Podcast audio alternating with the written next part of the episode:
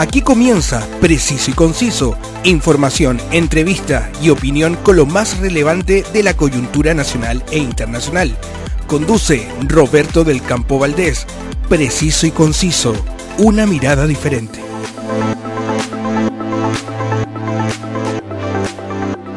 Un cariñoso saludo para todos y feliz de volver a reunirme con todos ustedes.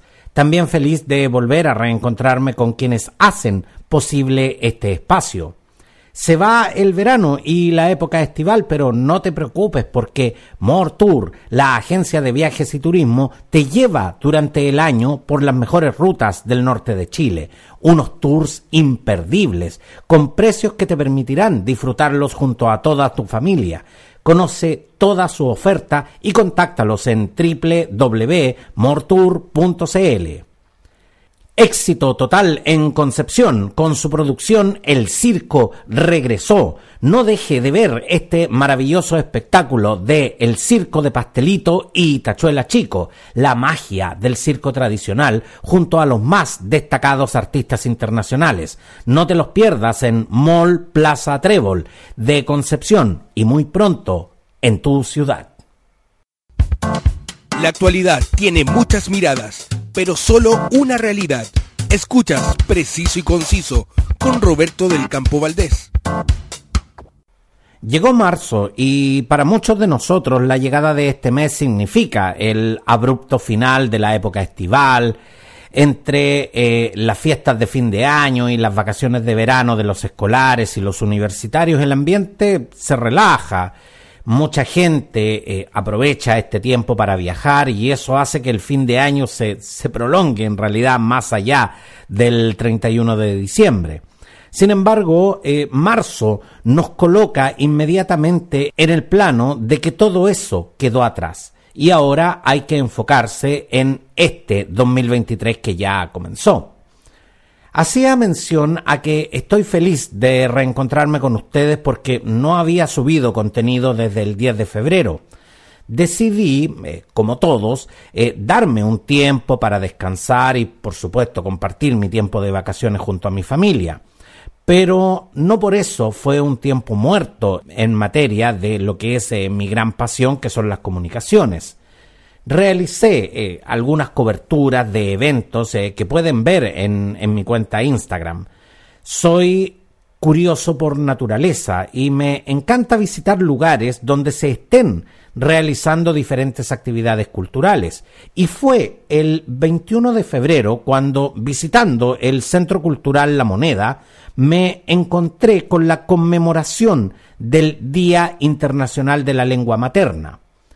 Por supuesto, inmediatamente me puse en sintonía con esta conmemoración que nace como una iniciativa de Bangladesh y se aprueba en la Conferencia General de la UNESCO de 1999. El objetivo de esta iniciativa internacional es mostrar que el multilingüismo puede fomentar la inclusión, se busca, eh, de hecho, promover la diversidad lingüística y la educación multilingüe, porque, por ejemplo, en nuestro querido Chile se habla más de una lengua junto con el castellano, eh, coexisten lenguas habladas eh, por comunidades migrantes y, lenguas originarias. De las lenguas originalmente habladas por nuestros ancestros, Hoy se encuentra en uso eh, solo seis de, ellas en distintas áreas del país. La lengua aymara, el quechua, el rapanui, el cahuéscar, la lengua yagán y el mapuzungún. La riqueza de la lengua materna reside justamente en lo característico de cada una de ellas y de cómo nos identificamos a través de ellas la idea de la identidad e individualidad, digamos, eh, está fuertemente vinculada con la manera en cómo nos expresamos. Quise averiguar más y tuve la oportunidad de conocer y conversar con Alejandra Carimán, asesora intercultural del Centro Cultural La Moneda, además de realizar eh, asesorías educativas para el Ministerio de Educación. Ella es eh, profesora de educación básica con especialización en educación intercultural bilingüe. Magíster en Educación, mención currículo y Comunidad Educativa por la Universidad de Chile. Ella estaba realizando como parte de las actividades de este día un taller familiar en que compartía un relato fundacional del origen del universo desde la cosmovisión mapuche. Esperé a que terminara y esto fue lo que conversamos. Muchas, muchas gracias por conversar con nosotros, Alejandra. Súper, muy agradecida, Roberto, y gracias por este espacio de conversación. Alejandra, eh, cuando eh, se habla de la lengua materna, ¿cómo entendemos lo que es una lengua materna y cómo lo distinguimos de lo que efectivamente no lo es? Sí, la lengua materna es, la lengua de origen del territorio y da cuenta de una cosmovisión, de una historia y, básicamente lo que, lo que aborda una lengua materna es la lengua de origen de cada una de nosotros. Entonces la lengua materna eh, tiene particularmente en, Chile la especificidad eh, de vinculación a los pueblos originarios.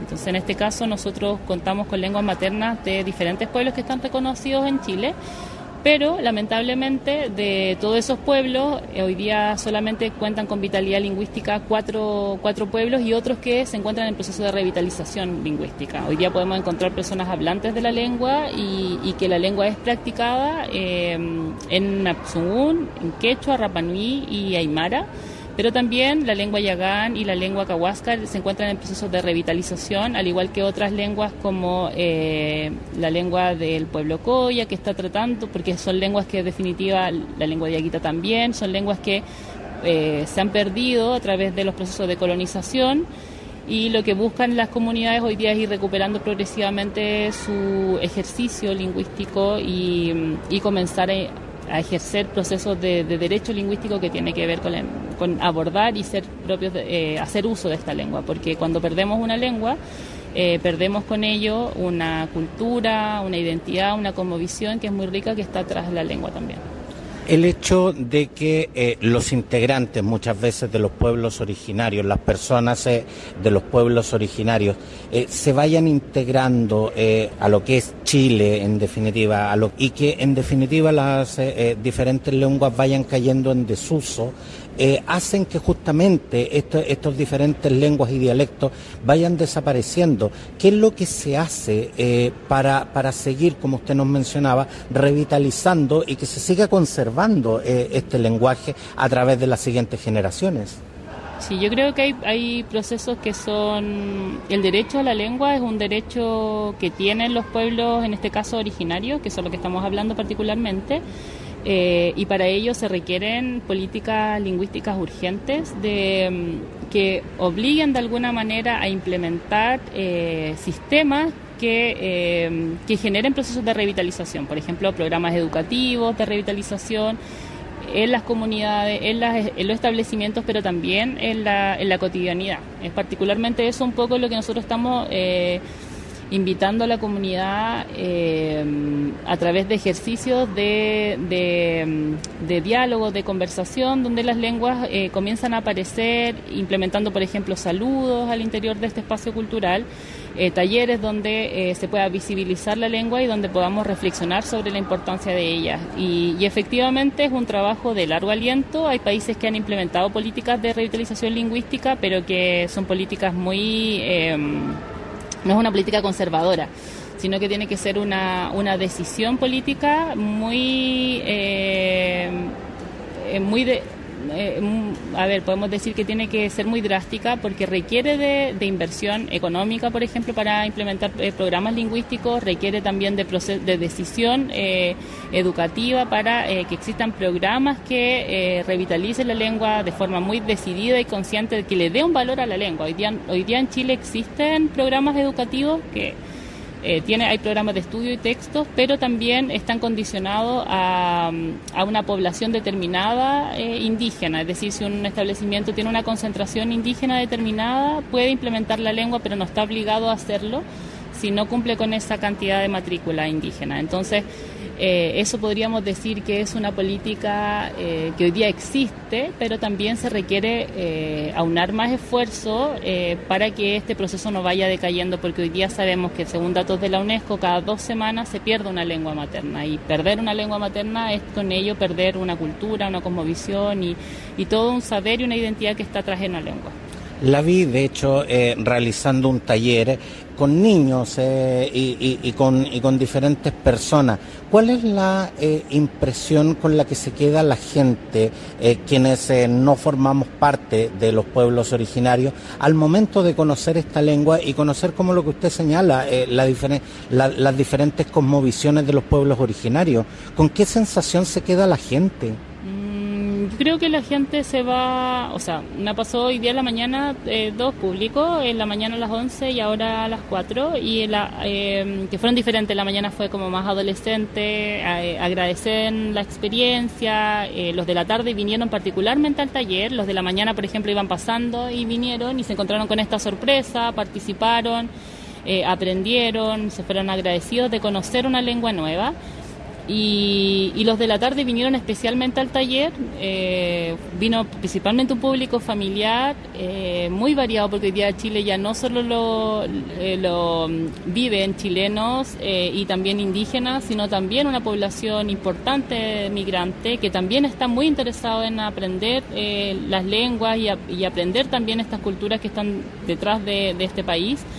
Entonces, en lo personal, además también, por ejemplo, me quedé hablando con una persona que me decía, mi hijo tiene apellido mapuche, pero su familia no sabe nada y lo perdió hace mucho tiempo y para mí es importante que él aprenda. Entonces, yo creo que hay un hay una intención de conocer estos estos saberes y conocimientos que son de los pueblos originarios, un eh, un agradecimiento de estar en este espacio y también un activismo por parte de estas personas que se van con esa intención de yo le voy a contar esto a otras personas y, y, también asumen un rol activo dentro de este proceso de, de revitalización que, que no es solo un proceso personal de los pueblos indígenas, sino también de toda la sociedad que compone en este caso el territorio nacional la globalización, las comunicaciones y en estos momentos también las redes sociales eh, han contribuido a que este mundo eh, a veces tan hermético eh, de los pueblos originarios hoy sea más de conocimiento público y por lo tanto resulte más atractivo a las nuevas generaciones? Sí, yo creo que sí, que definitivamente eso influye, también influye en los procesos de, escolarización y, también todo lo que ha pasado en realidad con, los pueblos originarios en general.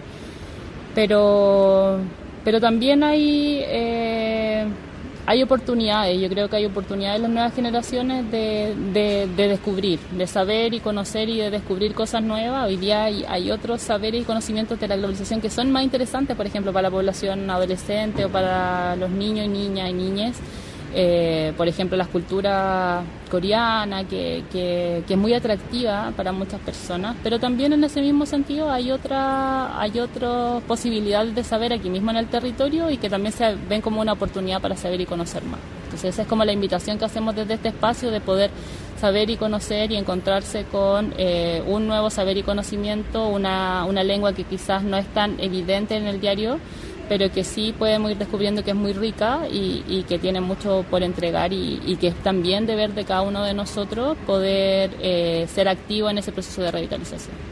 Alejandra, finalmente, antes de que, de que nos dejes, eh, sin duda que hoy hemos conocido eh, muchas actividades que se están realizando, no solo en Santiago, sino en diferentes puntos del país, con motivo de la conmemoración del Día de la Lengua Materna. Pero más allá de esta fecha, ¿cuáles son las actividades que se continúan eh, realizando en, en los diferentes lugares del territorio? Sí, en el caso particular del centro hay varias actividades, pero también yo creo que acercarse a las comunidades, hay actividades permanentes, hay organizaciones indígenas, comunidades indígenas que siempre están en procesos activos de, eh, de revitalización cultural y lingüística, entonces yo invito a todas las personas a acercarse en sus comunas, por ejemplo, a, eh, acercarse a las oficinas de asuntos indígenas, acercarse a las organizaciones, acercarse a, vecinos, a vecinas que ellos saben que son indígenas y si están interesados en poder conocer, con mucha humildad, por supuesto, eh, porque sabemos que que el, saber y conocimiento indígena siempre ha sido un, un, saber que está muy ajeno a la cotidianidad, por lo tanto a veces puede haber una resistencia en esa interacción pero mm, la invitación es eso, acercarse y, conocer y saber de las primeras fuentes que son las personas que tenemos en la cotidianidad y que están en nuestro mismo barrio. Podemos tener vecinos, vecinas que sean indígenas y que tengan ganas de enseñar rucas en muchas municipalidades de, mm, de, Santiago, de la región metropolitana. Hay muchas organizaciones que han, han intencionado procesos de revitalización hace mucho tiempo entonces yo hago una invitación más bien a, en cada uno de los lugares a conocer su propio territorio y saber quiénes están en él y, desde allí hacer este ejercicio de diálogo. ¿Tus redes sociales, eh, Alejandra? Mis redes sociales son Alejandria, si me, en Instagram si me quieren seguir y si quieren conocer, allí puedo contestar. Muchas gracias, Alejandra. que estés bien. Muchas gracias a todos. Escuchas Preciso y Conciso con Roberto del Campo Valdés. Ayúdame a llegar con mi contenido a más personas. Escúchame, sígueme y califica mi contenido en Spotify o en tu plataforma preferida de audio podcast. Si te gustó, compártelo para que así muchos más puedan disfrutarlo. Encuéntrame en redes sociales como Preciso y Conciso. Un abrazo y de no mediar ningún imponderable, seguimos juntos este 2023. Gracias. Quedaste bien informado con los temas del momento, preciso y conciso, una amplia mirada que te invita a ser parte del hoy y el mañana. Preciso y conciso, una mirada diferente.